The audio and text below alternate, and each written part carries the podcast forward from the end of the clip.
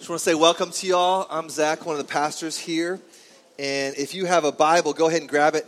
We are working through the book of Matthew, and uh, we're starting at chapter 4, verse 12 today. So if you have a Bible, go ahead and open it to uh, Matthew 4, starting in verse 12. And Hannah's going to come and read our text for us this morning.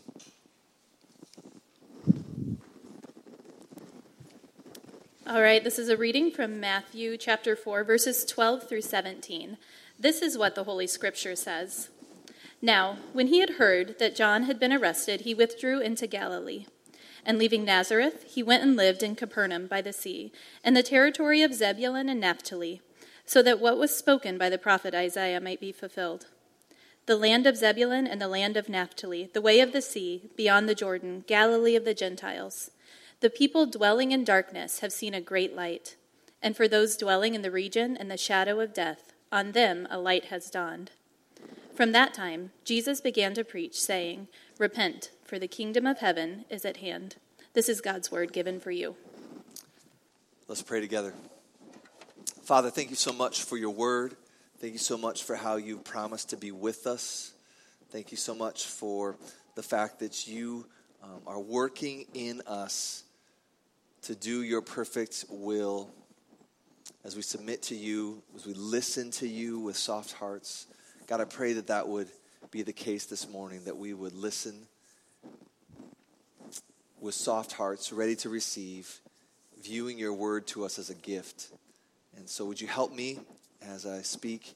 Lord, may you give me the words that you desire to be spoken. In Jesus' name, amen. Amen. Well, let's review where we were last week very, very briefly. Last week we talked about Matthew 3 and Matthew 4, the first part of Matthew 4. And in Matthew 3, there's this event where God the Father speaks over God the Son and says, This is my beloved Son in whom I am well pleased. And it's a massive statement about the identity of Jesus. It's a settled deal. God the Father spoke it done deal. We know who Jesus is. This is God's Son. So the, the, the, the application would be listen, follow. Right? Well, the identity is a settled, done deal spoken by God the Father, but Satan hates that. And in chapter 4, we saw last week that Satan, when he comes to tempt Jesus, to, to get him off track from his mission, what does he do? He attacks Jesus at the level of his identity. And God the Father said, This is my beloved Son, in whom I'm well pleased. And Satan just, you know, he's not super aggressive, it's just subtle questions, seemingly innocuous, right? And he just says, Well, if you are the Son of God, just a little sowing seeds of doubt, right? Just planting some seeds of doubt. Jesus triumphs over Satan with the Word of God as the sword of the Spirit and he responds every time to the challenges of the enemy with God's word that he knows, and he wins, at least in that moment. And that takes us now to where we are today, our text today, starting in verse 12. And let's look at what it says. Now, when he, being Jesus, now when Jesus heard that John, this is John the Baptist, when Jesus heard that John the Baptist had been arrested, he withdrew into Galilee. Okay, so let me just give you a little background here. John is arrested, and we're going to hear about that in a few chapters, um, what all went down there.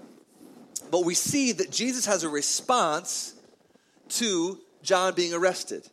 He withdrew into Galilee. And we're going to learn in a second that this is the beginning of Jesus' official ministry. Okay? So the question would be why would Jesus start his official ministry in the region of Galilee when he'd heard that John had been arrested? Well, the answer is that John, as a, a, a, the Baptist, he said about himself that he was a forerunner to Jesus. He was a herald, he was a voice calling out in the wilderness, kind of like uh, someone standing on the street corner and, and saying, Hear ye, hear ye. Like there's an announcement. That's what John the Baptist was like. He came to announce that the Messiah is coming. And now that the Messiah had come, the identity is settled, uh, the temptation, victory over Satan. Jesus now is ready to start his official ministry. And so that which John was pointing to has arrived. So, in some sense, John's ministry now is over, and Jesus' ministry is beginning. That's what we're going to see here now. So, what we're going to learn this morning is very simple when it comes to Jesus starting his ministry. And it's going to be three things. Number one, we're going to see that Jesus goes headfirst into the darkness. Number two, he's going to make an announcement about the king and his kingdom. And, and thirdly, he's going to call for a response. And the response is to turn from sin and turn to King Jesus. So we're going to see that Jesus goes headfirst into the darkness. Number two, that he's going to tell them about the true king in his kingdom. And this announcement is going to demand a response. The response is repent and believe, turn and trust in King Jesus. So, as we see here in verse 12, this is the formal beginning of Jesus' earthly ministry. And if you're thinking about what you, like, what would Jesus do? Where would he go? What would he say? Who's he going to hang out with? Like, what, what's the first thing that comes to mind? What do you think he would do? Well, let's review the text and, and read it again. So, leaving Nazareth, he went and lived in Capernaum by the sea in the territory of Zebulun and Naphtali, so that what was spoken by the prophet Isaiah might be fulfilled. So he's got Isaiah on the mind. This is a quote from the prophet Isaiah, spoken 700 years or so before this.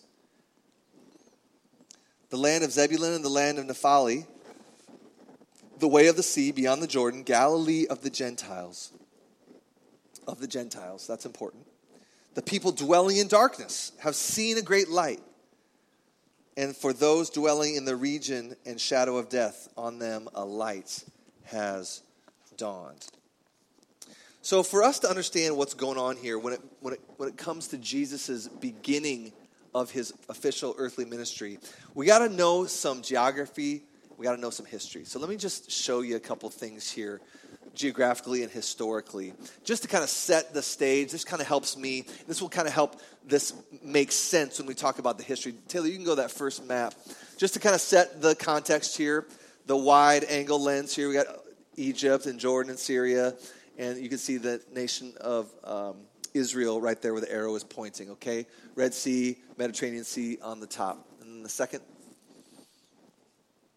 so this is zoomed in a little bit more, mainly on the nation of Israel. You can see Jerusalem there at the south, Nazareth circled there, that's where Jesus was from. And then the other circled toward the top is the Sea of Galilee. And that's the region where, where uh, Jesus is heading, okay? And then the last one. This is a close up on the Sea of Galilee. And the top circle is Capernaum, and that's where the Bible says that Jesus went, okay? This is the north side of the nation of Israel.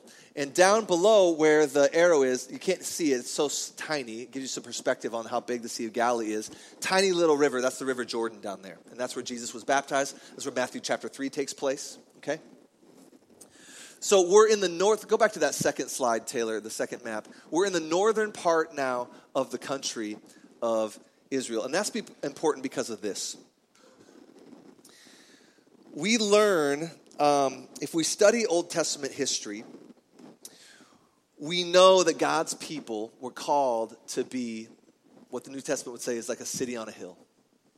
The Old Testament people were called to be a light to people that didn't know God. The Old Testament people were saved out of Egypt. God gathered them to himself, and he said, I'm going to save you. And in light of your salvation, I want you to live a certain way so that the whole world can be blessed by seeing what a nation who loves Yahweh looks like. What does that look like? what does the kingdom of God on earth look like? And that was ancient Israel's, the people that lived here in this country, that was their Old Testament calling in a nutshell. Let the, that, that, that's the blessing of, of the nations that Abraham was called to, to, to raise up and be the initiator of. You're going to be a blessing to every nation of the world, and you're going to do it through being saved by me, listening to my voice, and following me. Okay? The problem is this they failed over and over and over again. You, if you ever read the Old Testament prophets, that's a majority of what they say is turn away from idols, return to God, Return to Yahweh. Return to the true God of all the universe. These idols can't save you, they're worthless. You made them with your own hands. Return to your Savior. Well, eventually it reached a, a it, there, became a, a breaking point. And God is long suffering. Yahweh is, is uh, slow to anger, full of loving kindness. That's how he identifies himself. But there was a point where wrath was the only appropriate response for their wickedness. And so in 722, 722 BC, 700 years before this took place, something cataclysmic in the storyline of the Bible happened. And that's where God raises up foreign armies to judge his chosen people. This is called the exile. And the Assyrians came in in the north side of Jerusalem or of, uh, of, um, of Israel. In 722, they came in from the north and they conquered the northern kingdoms. Okay? And when a people would conquer other people uh, in this day and age, typically what they would do is they would export, like exile, take people out of the land that they're familiar with, and then they would import their own people. So the Assyrians would have imported people that then lived then for many centuries in the northern part of Israel. You with me? So what do you think would happen to the religious climate then? It would be greatly watered down. Uh, the, the, the, the belief in God was probably either extinguished or completely watered down. And this is now becoming a pagan part of the world. And guess where Jesus heads? That's exactly where he heads to a people living in darkness. They don't have the Word of God like the Old Testament people did. They don't have the prophets. They don't have all this history to draw upon. They're following in this region a, a, a pagan religion. It's darkness. Verse 16 people dwelling in darkness. The Galilee of the Gentiles. Gentiles meaning the region of the Sea of Galilee there, where people that don't know anything about Yahweh live. They don't have the promises of God. They're not believing them by faith and living in light of them. So, in that sense, that's why it says in verse 16, those dwelling in the region of the shadow of death, on them a light has dawned. Jesus is the light. Okay? So here's the big point Jesus goes headfirst into where the darkness is. He could have gone south to Jerusalem where all the religious elite hang out. He didn't do that first. He will do that eventually. He doesn't do that first. First, he goes where the darkness is. He goes where the darkness is. If you're on a mission to rescue people living in darkness, you just makes sense. You have to go where they are. I watched a, a documentary, very powerful, very um, challenging to watch recently, about November 15th, um, 2000, I'm sorry, November 13th, 2015. And it was the terrorist attacks in the city of Paris. And a lot of you remember, uh, they shot up a bunch of cafes. A bomb went off outside the, the big national stadium during a soccer game. And then, where there, the, there was the most casualties was in a, a crowded theater during a rock concert, and they opened fire and dozens and dozens of people were killed within seconds. And I remember watching the documentary and hearing all these testimonies from the emergency workers, firemen, policemen, paramedics. And when they're streaming to, to, to seek to save into the heart of where this is happening, you know, they didn't just stay on the periphery where there might be people that maybe gotten a little injured when they were running or maybe they turned an ankle, you know, as they're trying to get out of the theater or they fall down and skin their knee. You know, those people need help, but where, where are those aid workers? Where are they going right away? They're going headfirst into that theater. They don't know what they're going to find, they don't know what's going to happen, right? But in order to save, they had to go into the heart of the darkness. They had to go where the darkness is. It just kind of makes sense. But in the same way, that's how Jesus is. That's what we learn in this text. He doesn't fear the darkness, he doesn't retreat from the darkness. He doesn't have an air of superiority over the darkness. No, he goes headfirst in the darkness on a mission to save. You with me? What did he say? He said, I didn't come to call the righteous, but sinners to repentance. Sin is dark. Jesus goes headfirst into where the darkness is. And so here's my thought for us. If we are his followers, if we're being recreated into the image of Jesus Christ, that's what the Bible says, Romans 8, then we follow him into the darkness as well. Like, get this Jesus was filled with the Holy Spirit. That's what the New Testament shows us. And the New, Testament also shows us that those that choose to follow him in repentance and faith are also filled with the Holy Spirit. So if he's filled with the Holy Spirit and he goes headfirst in the darkness, and we're filled with the same Holy Spirit, then it would stand to reason that we're not going to stand back in fear or be overly aggressive with like some swagger of superiority, but we're going to enter into the darkness with him like he enters as a servant, willing to save, willing to set aside preferences for the sake of salvation. We follow him into the darkness as well. So here's the question Where is that in your life right now? Where could you follow Jesus into a darkness, into a dark place that needs the light of a city set on a hill? that needs the light of the Holy Spirit? Where is that place for you? Is there something that God has laid on your heart? And if nothing's coming to mind, maybe it's just a great opportunity to stop and just pray and ask. And I know, biblically speaking, for a fact that God loves to answer that prayer. Like, God, show me where can I go with you into the darkness? He loves to answer that prayer. Now, some of you, when I raised this issue about joining Jesus by head, going headfirst into the darkness, a lot of us can feel like a little bit of like resistance right away. Like, I got a lot on my plate. Don't make me feel guilty. I got enough things to do. Like, and, and we can be prone to feeling pressure.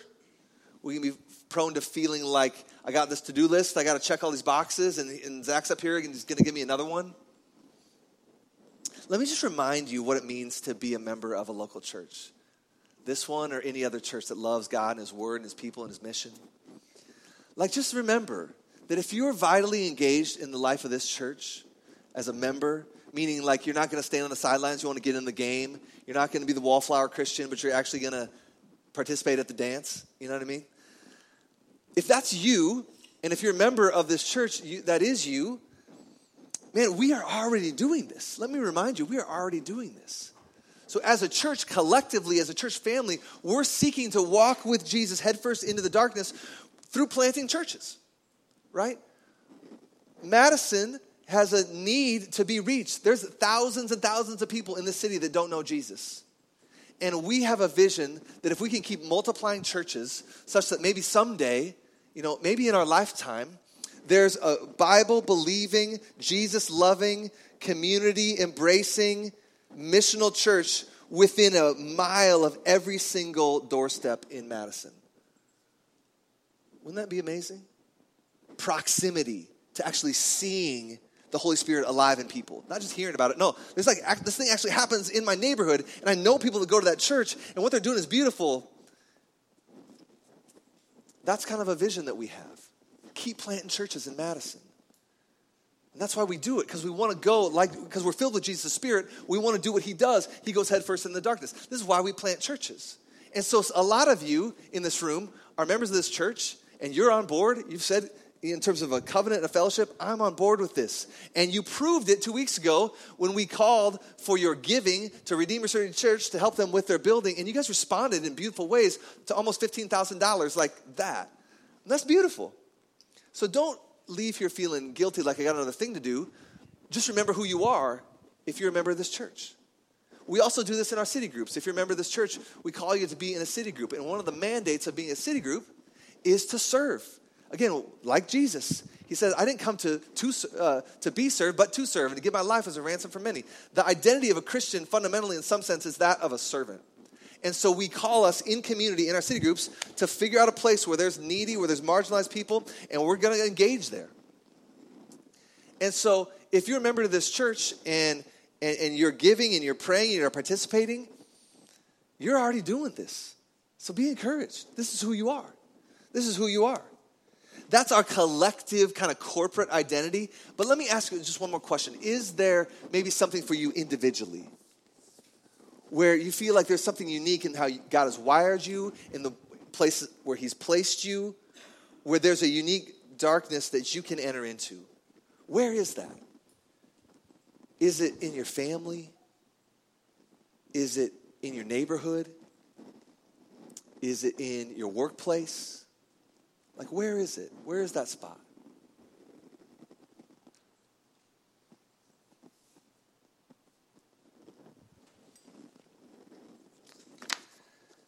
The text says that he goes to where there's a shadow of death. Where's there shadow of death in your sphere of relationships? How can you bring the presence of God there in word and deed?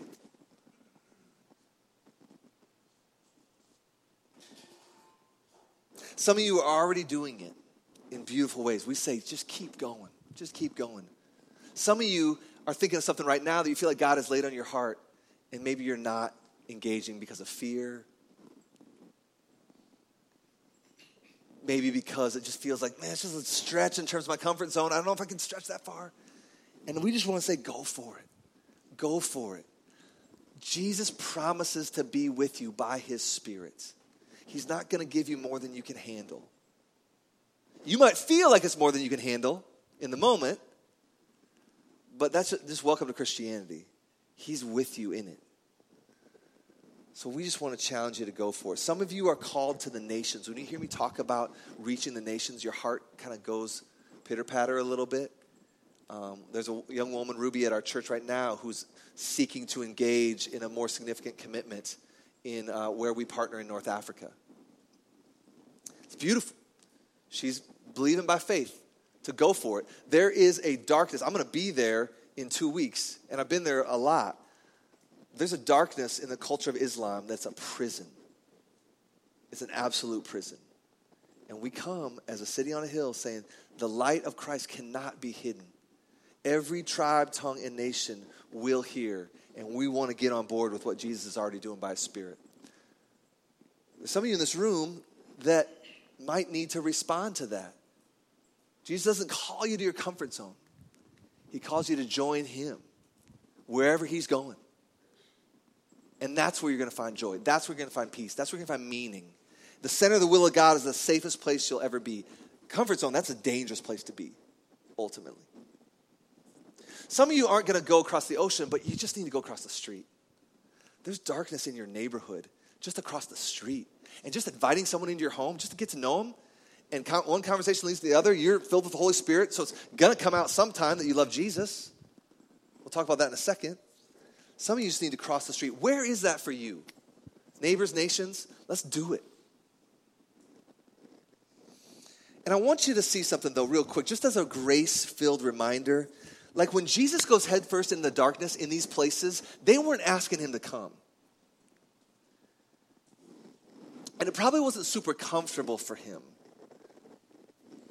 And it's easy when we enter into places that aren't super comfortable, when we enter into places that aren't easy, it's easy to despise the darkness and not seek to engage in service and love. But Jesus is filled with grace. He goes to where the greatest need is, whether they're asking him to come or not. And, and, and, and Jesus came to us when the Bible says we were children of wrath. And he came, and the Bible says he made us alive together with Christ. That was all of grace. He came into our darkness when we weren't asking him to come. And he made us alive together with Christ. So, that posture of grace, let that remind us as we enter in with him. It's easy to despise the darkness. But what's truly unique is seeking to engage in love and service and blessing. Well, when Jesus goes headfirst in the darkness, what does he do? What's the message that he brings with him? Well, look, it's real, it's real simple. Verse 17. From that time, Jesus began to preach, saying, Repent, for the kingdom of heaven is at hand. From that time, Jesus began to preach, saying, Repent, for the kingdom of heaven is at hand. Now, let's just get this, break this down real, real simple. Jesus, it says there, I'm not making this up, it says that he had something to say, right? He had something to say. So it doesn't say Jesus began to just show up and do good deeds and love people into the kingdom. That's not what it says. Now, he did a lot of good deeds and he showed a lot of love, right? But just take note that when Jesus begins his ministry, it's never less than a speaking ministry.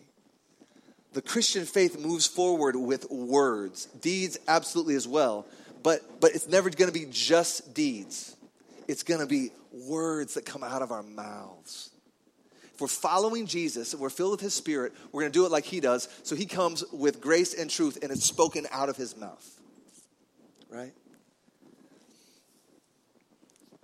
Now, a lot of times our culture doesn't like this. And it's interpreted as arrogance. And hey, make no mistake, there's a lot of arrogance in the Christian culture that we need to deal with, okay? So it is possible. And I've, I've been offender number one. I've been very arrogant in how I've communicated truth at times in my past. I do not want that to be my future.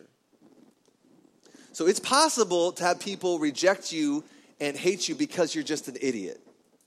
That's possible, right? But it's also possible that you come with grace and truth and gentleness and winsomeness and you do everything perfectly and they still hate you. Like Jesus, right? So let's just manage our expectations a little bit when it comes to our words that we say. The essence of it is going to be this. At some point, this is going to have to get spoken. It doesn't have to be this as a script, but it's got to be this somehow, because this is kind of the core of what it means for anybody to become a Christian. Repent, for the kingdom of God is at hand.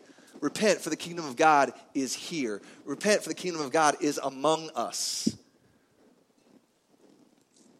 One way to think about this would be what's your authority? Jesus comes on the scene and he says, In me is the ultimate authority. The kingdom of God is the ultimate authority. It's not the kingdom of US politics, it's not the kingdom of your boss at work. And get this, it's not the kingdom of yourself. That's where all of us reign. We love that throne, and we love the edicts that reign from on high as I sit on my throne and want to practice self determining autonomy over and over again. How are you going to tell me what to do? I'm going to do my thing. I will not submit. I'm not going to serve you. I'm going to be, I'm, dude, that runs deep in my, in my brain and in my bones. That's human nature. We're not going to listen to somebody outside. I'm only going to listen to whatever's in here. And Jesus comes and says, Guess what? There's a different authority there's a different ruling and reigning, and it's my kingdom. And it's here. You know why? Because I'm here. And where I am, that's where the kingdom is. Where I reign by my Holy Spirit, church, that's where the kingdom is. And the Christian claim is just this Jesus is king of the world. And he said at the end of Matthew, that we're going to see in a number of months, all authority in heaven on earth has been given to me. That's a huge claim. And this is just another way of saying that. Repent for the authoritative kingdom of King Jesus is here now. So then what's the response? The response is repentance. The response is repentance. And that just means turn away from the silliness of you ruling from on high on your tiny little kingdom of your own heart of self determination and autonomy. Forget that. It's foolishness. Forget that silliness. And repentance means turning towards the authority of King Jesus.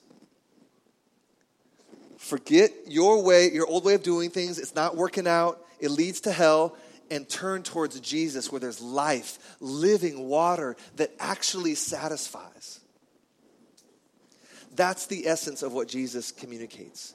Now, he does it differently all the time. If you look at Nicodemus, you look at the woman at the well, you look at um, the rich young ruler, you look at how he talks to his disciples, you look at how he talks to the, the, the, the Pharisees.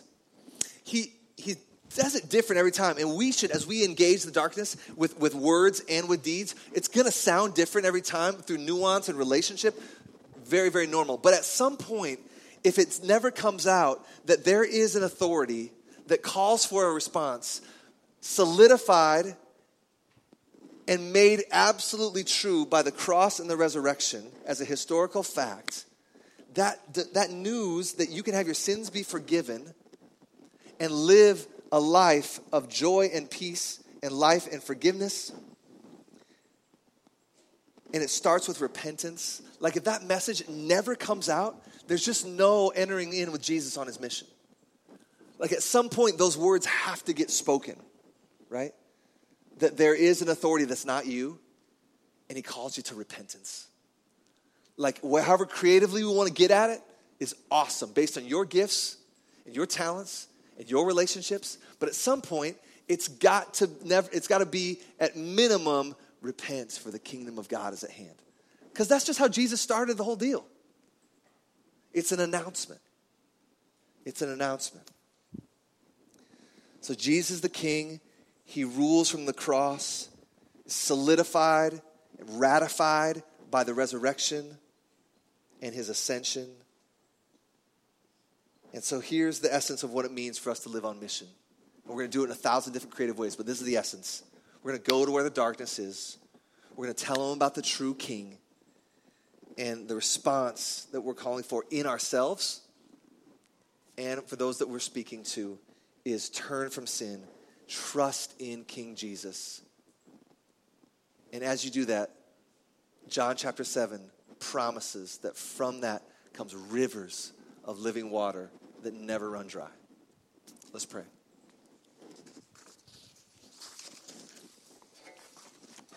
Father, would you help us live in light of your word? Would you help us respond as we should?